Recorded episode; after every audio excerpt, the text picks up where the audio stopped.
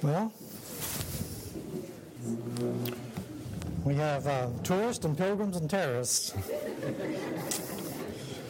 We're going to talk about all of those today.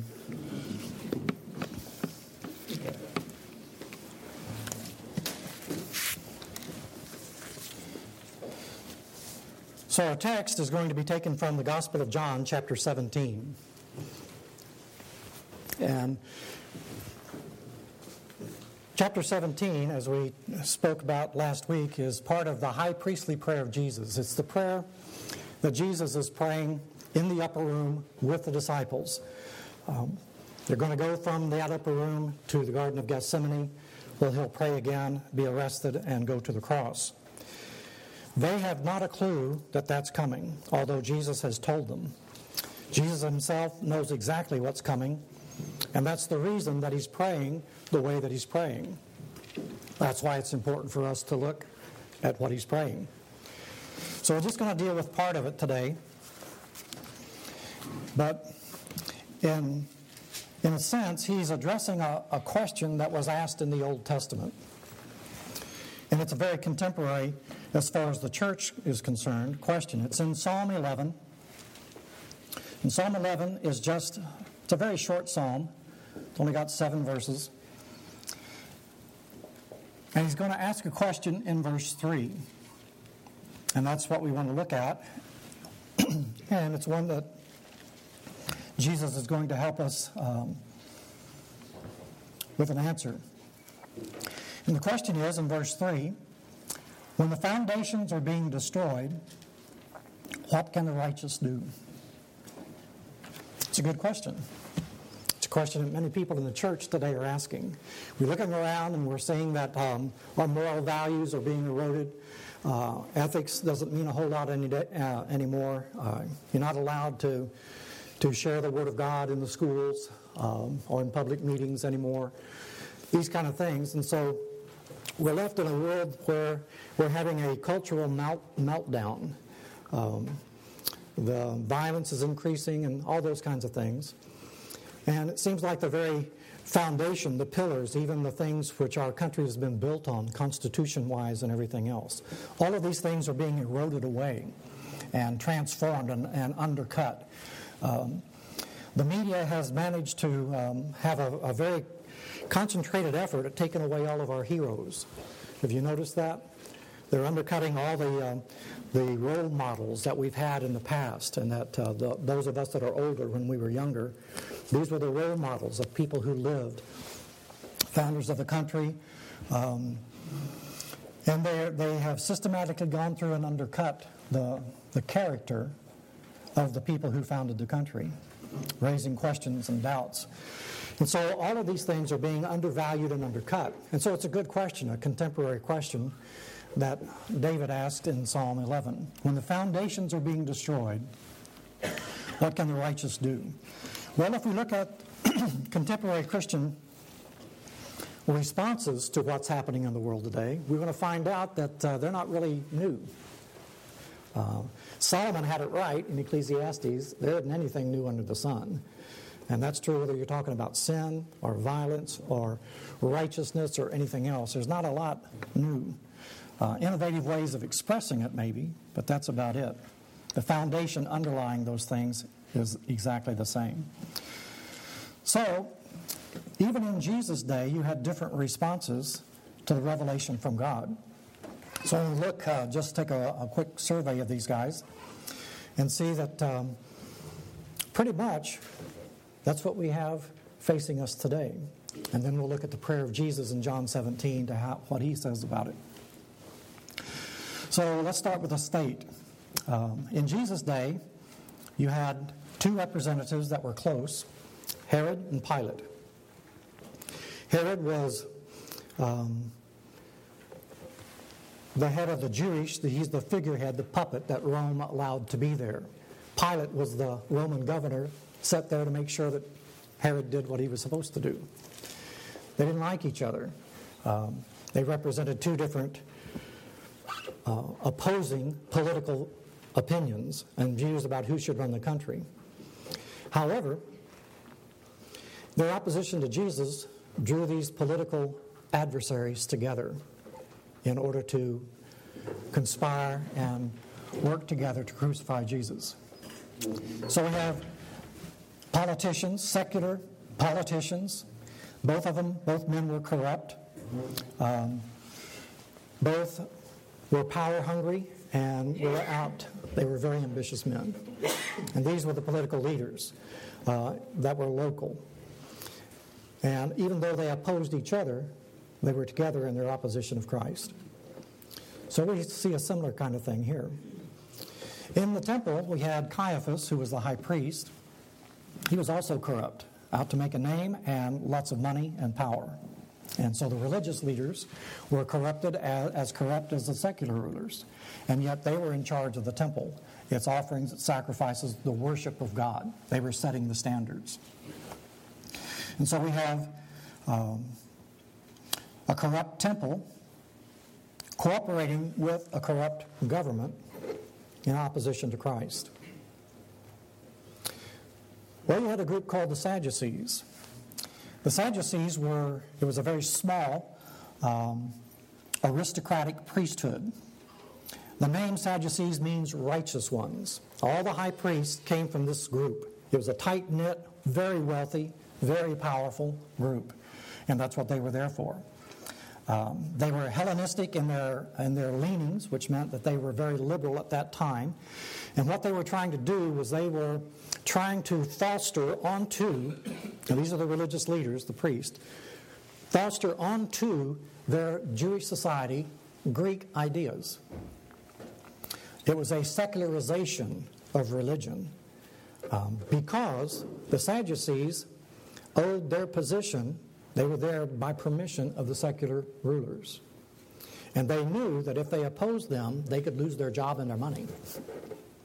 And it's all about money and it's all about power for the Sadducees, the, the head of the religious organization there. So these were the, the righteous ones, and they were they didn't believe in life after death. They didn't believe in the resurrection, obviously. They didn't believe in a spiritual life at all, no angels, no demons. Only the Pentateuch, the first five books of the Bible, were important, so they rejected all the prophets. And they were the ones in charge of the temple. And so you've got a, a very uh, secular, powerful, image conscious group that was in charge of the, of the ritual and liturgy of the church. Another slightly larger group was called the Pharisees.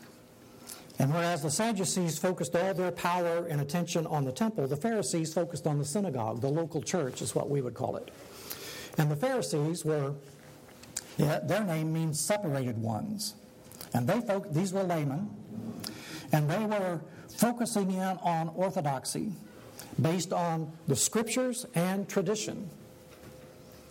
And um, they were looking for ritual purity. We would call them the legalists today. These were good, moral, uh, standard people. They would be good neighbors, but they did everything by the book and very, very right. If it was a New Testament church, these would be the people at um, Ephesus that were strong on orthodoxy, right teaching, making sure everybody dotted their I's and crossed their T's at the right time, uh, rules and regulations, checking to see that your doctrine and your teaching was right, all of that sort of thing, and completely dead and completely lifeless. But they were right. And so they judged everybody through their filters of what they considered right and wrong. Uh, focusing in on the scriptures, they knew the scriptures well and they judged everybody else. So they were constantly judging others. And if you didn't agree with them, then obviously you had to be wrong. And they looked down.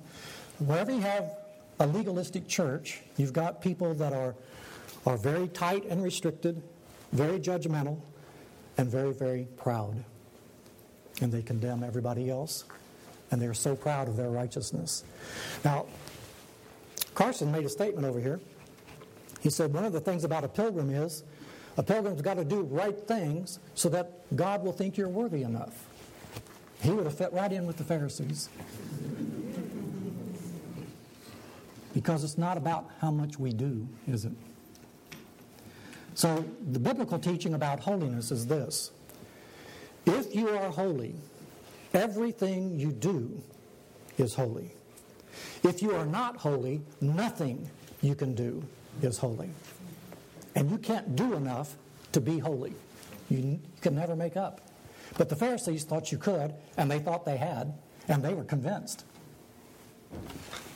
We are the separated ones.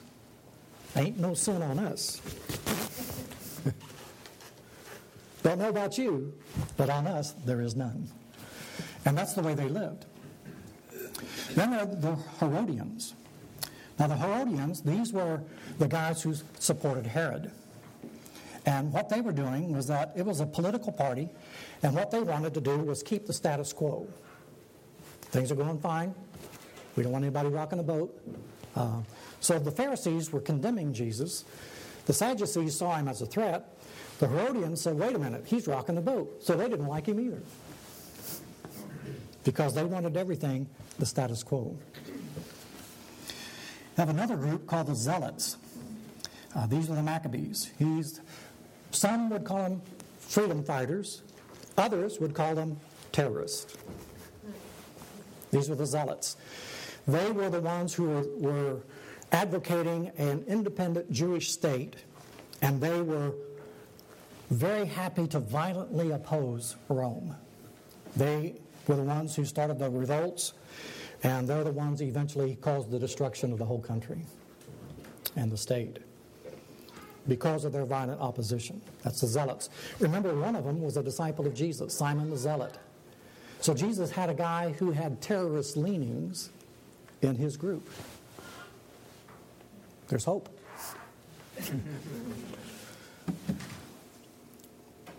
he had tax collectors, um, people who were social outcasts. There's hope for us. So then we had a group called the Essenes. Now, the Essenes were like some of the Christian groups today. We want to escape, you know, uh, well, look, the government's all corrupt, and, and the temple's corrupt, the synagogue's corrupt, everybody's corrupt. Well, uh, what's our solution? Let's run away and hide. We'll run away and found a desert community out here where we can be separated from all these sinful things that are around us, and we can huddle together and we can pray and read the scripture, and then we can be ready for when the Lord comes back. We'll be ready for Him, and we won't be contaminated or polluted by the world. So let's get out of our churches because they're too liberal, and let's get let's run away, and we can make a, a little group of like-minded people. It's, so then we can be with people that we like, and we don't have to deal with people that, that are different than us. A lot of Christians are like that, you know. Uh, in, in South Africa, they call it the laager uh, mentality. A laager is like circle the wagons and get inside, you know, and we can shoot at everybody outside the circle. And so those, those were the Essenes. Now, some of these people were good people. Uh, Pharisees were good people. You would have you would have benefited if they were your next door neighbor. Essenes were good people. People who were trying to do it right. People who were searching the scriptures and knew the scriptures well. But the problem was, when God stepped into history in the person of his son, in their righteousness, they rejected God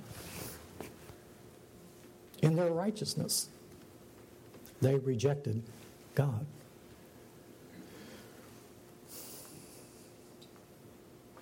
So sometimes I wonder where would Jesus be today in our society? If he moved into Uvalde, where would he live?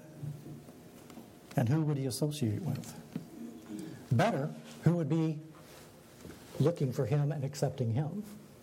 Would he be welcome? John 17, Jesus is praying in the upper room, praying for his disciples. Now, I want to just take a, it's the longest prayer, recorded prayer that we have of, of Jesus. And everything's important in it, but I want to take uh, two or three verses out because it's things that he repeated. And if he's repeating things in this prayer, that means that he considered it very important.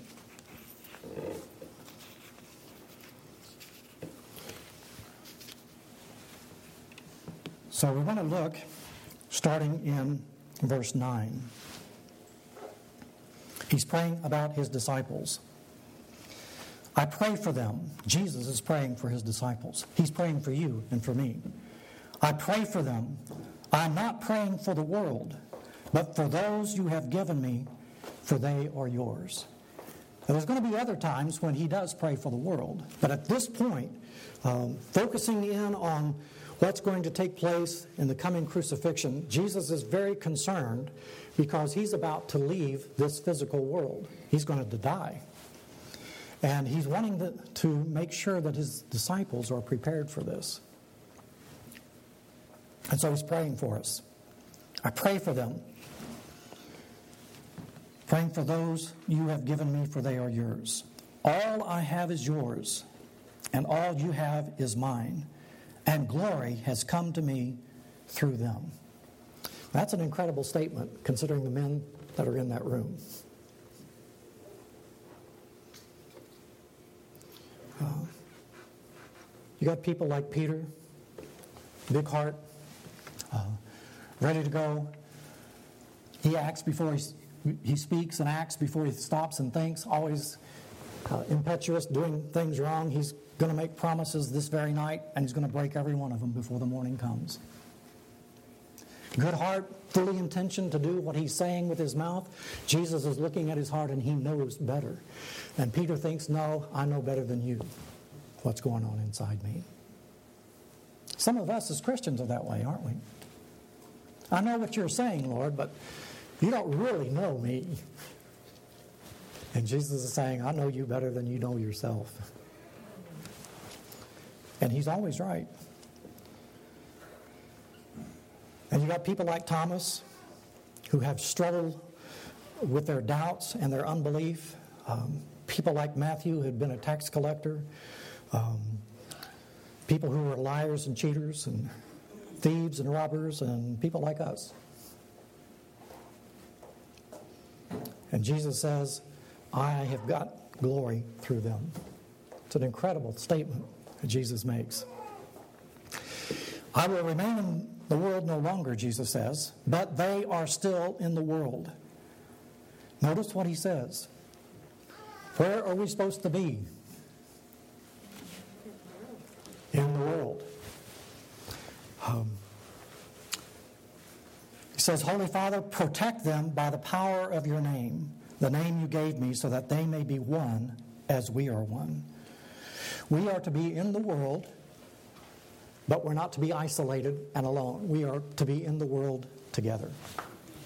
And that's what the church is all about, isn't it? Being in the world, but together. We're not by ourselves. We're not out here on a limb by our, our lonesome. We have 2,000 years of church history and thousands of years before that of Old Testament prophecy and fulfillment and God's revelation of Himself. So we aren't alone.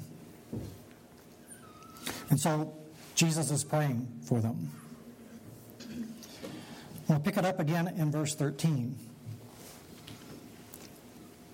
I'm coming to you now, but while but I say these things while I am still in the world, so that they may have the full measure of my joy within them. So Jesus is praying and he's saying these things so that the disciples can be filled with joy. Now, the next three or four days are going to be the worst days of their life. They're going to see Jesus crucified, publicly humiliated, ridiculed, made fun of, and excruciatingly, brutally put to death. And they're going to see that. And all their hopes and all their dreams and all their aspirations are dying on that cross with him. They've left everything to follow him for three years, three and a half years. They've been his closest followers. They've all deserted him and fled because of fear for their life. And, they, and he's dead. There's a practical brutality of life that challenges everything that God has ever told us. Hard to argue with a Roman spear. Hard to argue with nails thudded into flesh and back being torn by whips. It's hard to argue in those kind of things. And Jesus didn't argue.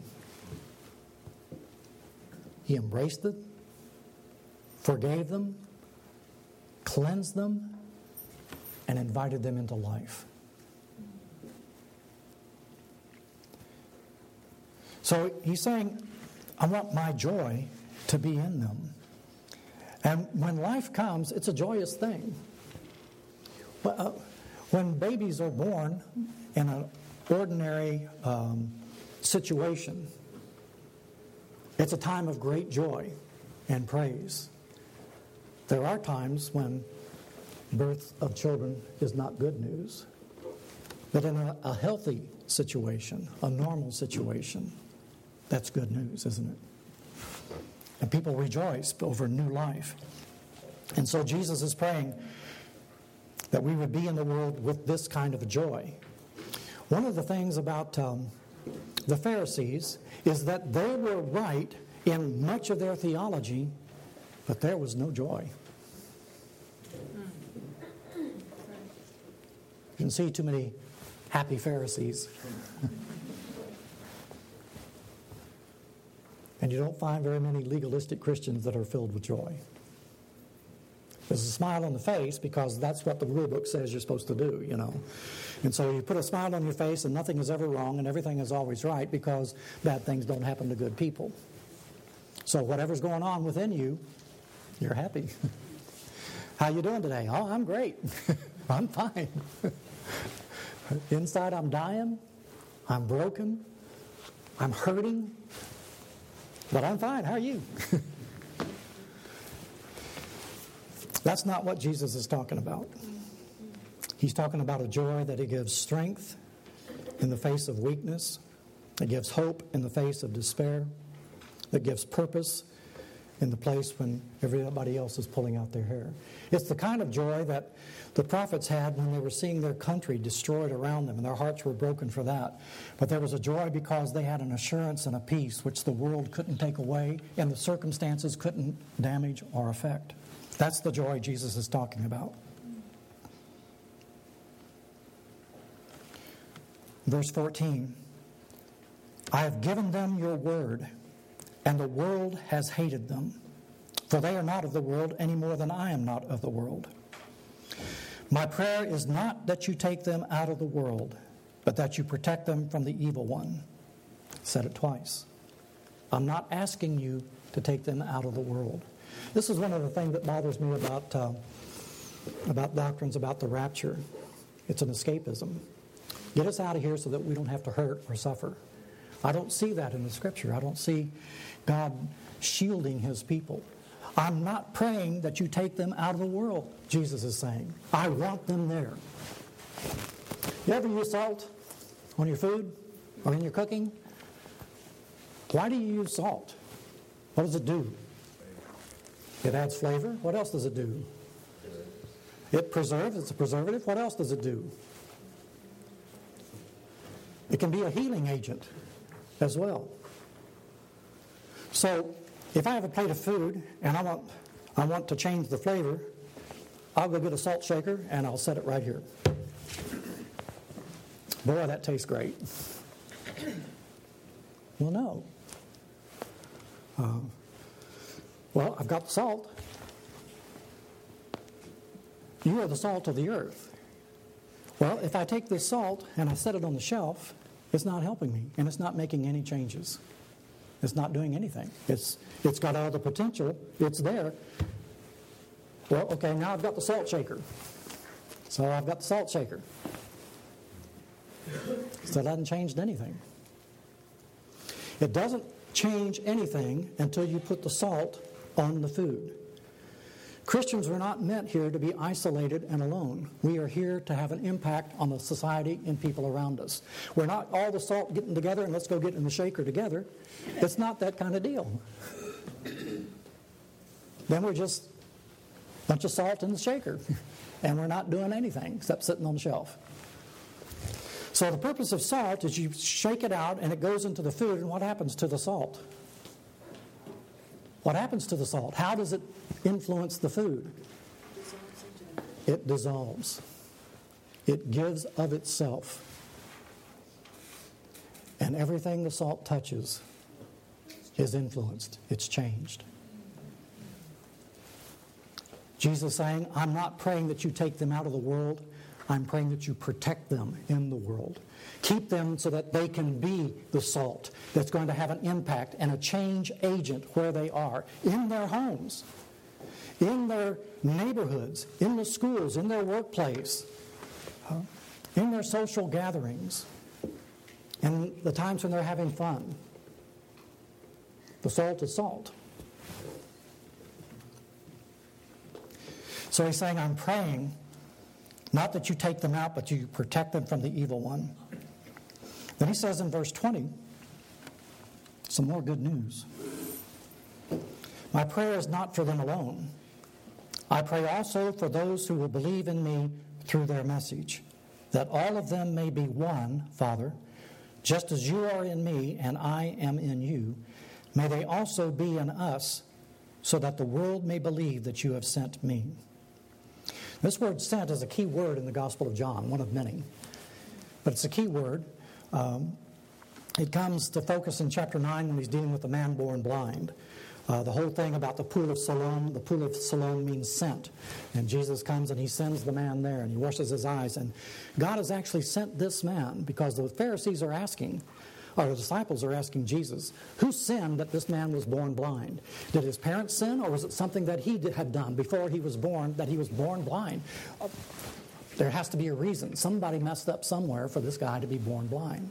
Now he's 38 years old. Jesus said none, neither one of those. God sent him at that time in that place to be a witness to the Pharisees of Jesus' day. God sent him.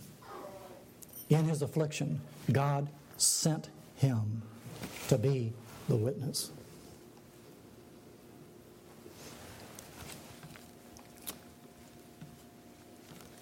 So Jesus says, when Christians together in the world, presence of the Lord is with us, then the world can believe that God truly did send the Son. And more than that, he says, I'm going to send them. In verse 26, I've made you known to them. Jesus has made God known to the disciples and will continue to make you know in order that the love you have for me may be in them and that I myself may be in them. So, what Jesus was doing in his earthly life was partly imparting this revelation of who God is to these 12 men. And at this time, they're reduced to 11 because one has already chosen uh, the things of this world. And Satan entered into him and he left. So they're down to 11. So he shared and imparted his life to these 11 that they might be change agents in the rest of the world. He's going to send them out. He says back in verse 18 As you, as God, sent Jesus into the world, Jesus says, I have sent them, the disciples, into the world. So Jesus has taken the salt, he's the one who put the salt in through them knowing who God was, through Jesus imparting his life to them, he created them and made them to be salt. And he's put them in the salt shaker. And now that Jesus is getting ready to leave, he says, Okay, now it's time. Now it's time. I'm going to send you, just like the Father loved the world, so he sent the Son. Jesus is saying, in the very same way, for the very same purpose, I am now sending you. As the Father sent me, Jesus is sending you and me. Where is He sending us? Into the world. Does that mean we all have to go to China? No. It may mean we need to go next door or across the street. But He sent us all. May mean that we need to call someone in our family that we haven't talked to for years and check up on them. It may be that as He works within us, that we have to talk to, to people that we work with. And, you know, uh, because life is life, isn't it? People that we work with, people that we come in contact with, people that we just casually brush shoulders with, like driving or in the grocery store, or somebody who's waiting on us or not waiting on us. Uh, there's interpersonal contacts everywhere we go. People see how we live, they pick up on the attitudes that we have, they listen to our words. Jesus said, out of the overflow of the heart, the mouth speaks. So the words that come out of our mouth is a witness to everyone who hears those words. We're telling them what's in my heart. So if there's cursings and bitterness coming out, we're saying this is a man that's full of curse and bitter. If there's praise and joy coming out, this is a person who's filled with praise and joys. If there's thanksgiving, this is a thankful person. If there's peace, even in the midst of crisis, that's a peaceful person. Now, when you're in a situation where there's crisis and you're at peace, people are panicking, they're running around, they don't know what to do. They're, they're, somebody's got to do something because, you know, if something's wrong, then the thing is you have to go into action. Well, you could, you know, you have a grease fire, you could pour water on it. I burned myself really badly when I was a kid that way. That's the wrong thing to do. I was doing something, I was being proactive. Just about burned the kitchen down and burned me in the process. Didn't help at all, made it worse. So, doing is not always the right thing to do, is it? So, the kind of thing is that if a person is peaceful and calm in that situation, they're not going to understand, they're not going to know, but they'll know, they'll see the peace when they, and they'll recognize it. So Peter says, always be ready to give a reason for the hope that lies within you. Because if we're living our life right, people will come to you and ask. They're not going to ask you, why are you so full of bitterness and hate today? You know, they don't normally ask you that. They all know why. They all feel the same way. But they will come and say, why, when I curse you, you give a blessing and there's no animosity and hatred returned? That gets their attention. If you cursed back, they expect that everything's normal. Deal with it. But if they curse and you bless, then they don't know what to do.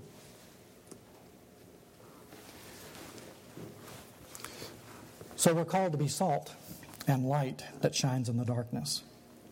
So we're going through life, and we're saying that life is a journey. Some of us, especially in the church, are like tourists. We've bought our insurance, we've got our visas, we're in good shape. We can go through, we can take in the sights, we can do the things that we enjoy doing. When we get ready to, we can leave.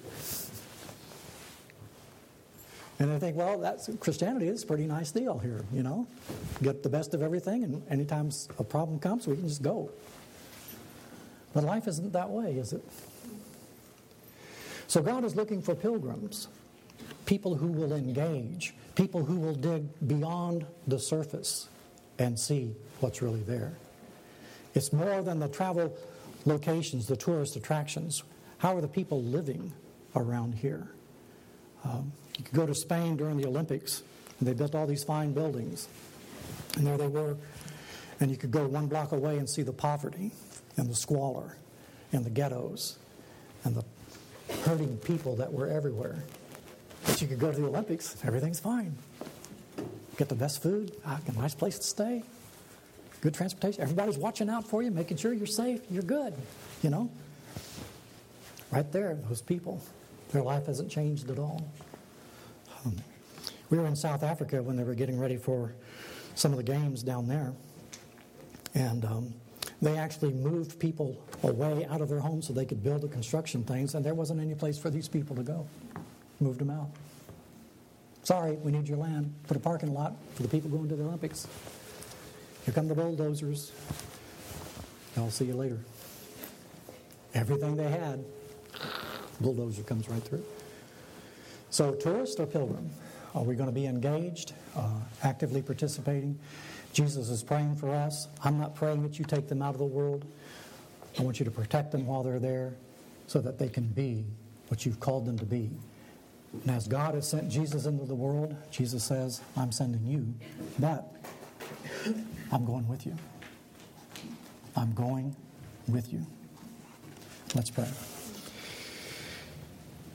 Father, we're so grateful that you haven't put us here on our own, but that through your grace and because of your unspeakable love, you're going with us. You've gone before to prepare the way. You've lived as an example to us. You've come and died on the cross to change us from within. And you've promised to be with us. You've given us of your Spirit so that we would know of your presence with us. And as we walk through this world, we walk through it seeing through your eyes, feeling with your heart, moved by what moves you. We pray, Lord, that you would change us from within, that you would help us to be what you've called us to be. We ask it in Jesus' name. Amen.